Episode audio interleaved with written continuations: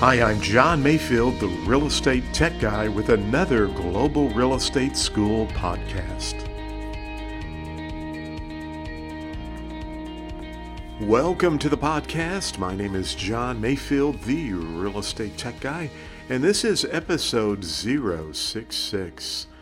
Well, today I want to talk about the difference between a contract amendment and a contract addendum.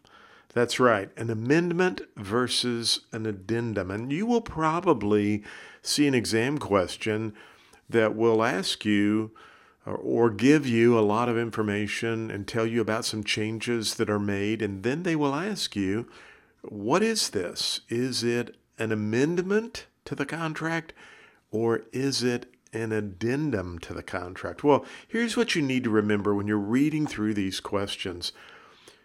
If it's an amendment, you were just making some changes to something that is already agreed upon.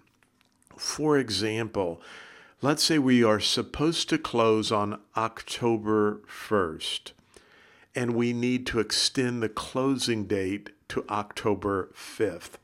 Now, nothing else is changing in regards to the contract. We are not adding anything new to the contract.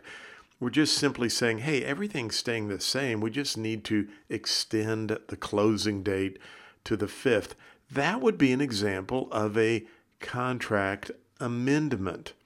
We are, are amending the contract to extend the closing date into the 5th. And now, the difference between an amendment and an addendum is that with an addendum, we're actually bringing something new into the contract. I mean, we're adding something to an existing contract.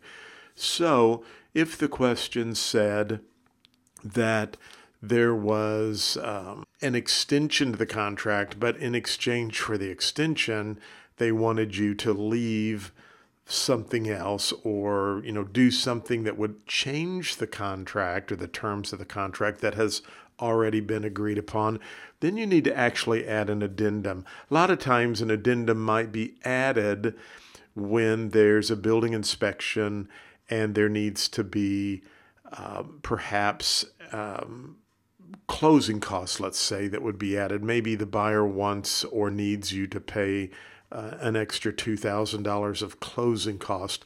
That would be an addendum because, see, we're not really, um, the contract we're adding something to the contract. Hopefully that makes more sense. So, anytime you need to bring something new into an existing contract, then you're using or you need to add an addendum. But if you're just merely, um, you know, leaving all of the contractual things the way they are, you're not bringing anything new into the contract. You're just modifying the existing contract then we use what is called an amendment. Kind of confusing, but when you read those questions, just ask yourself one or two items. Is the contract being changed in some way that there's something new now being added that wasn't in the original contract? If that's the case, it's an addendum.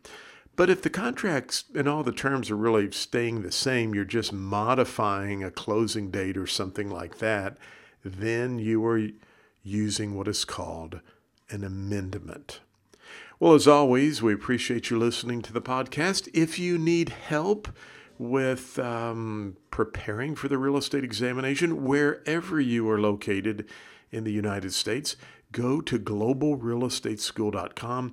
We have some amazing tools there you can download to help you prepare and study, but also pass the real estate examination on the first attempt. That's what we want to do. So check us out, Global Real Estate School. Go to our Facebook page. You can like us there. We do a lot of live streaming, uh, Facebook study examples there. We're on YouTube as well, so you can. Uh, check us out on YouTube. You can also go to Help Me Pass the Real Estate Exam. We have some live study sessions there. And yes, be sure and subscribe to this podcast. Give us a five star review. We'd love for you to do that. Thank you for listening to the podcast for Global Real Estate School. I'm John Mayfield, the Real Estate Tech Guy. Go out and make it a great day.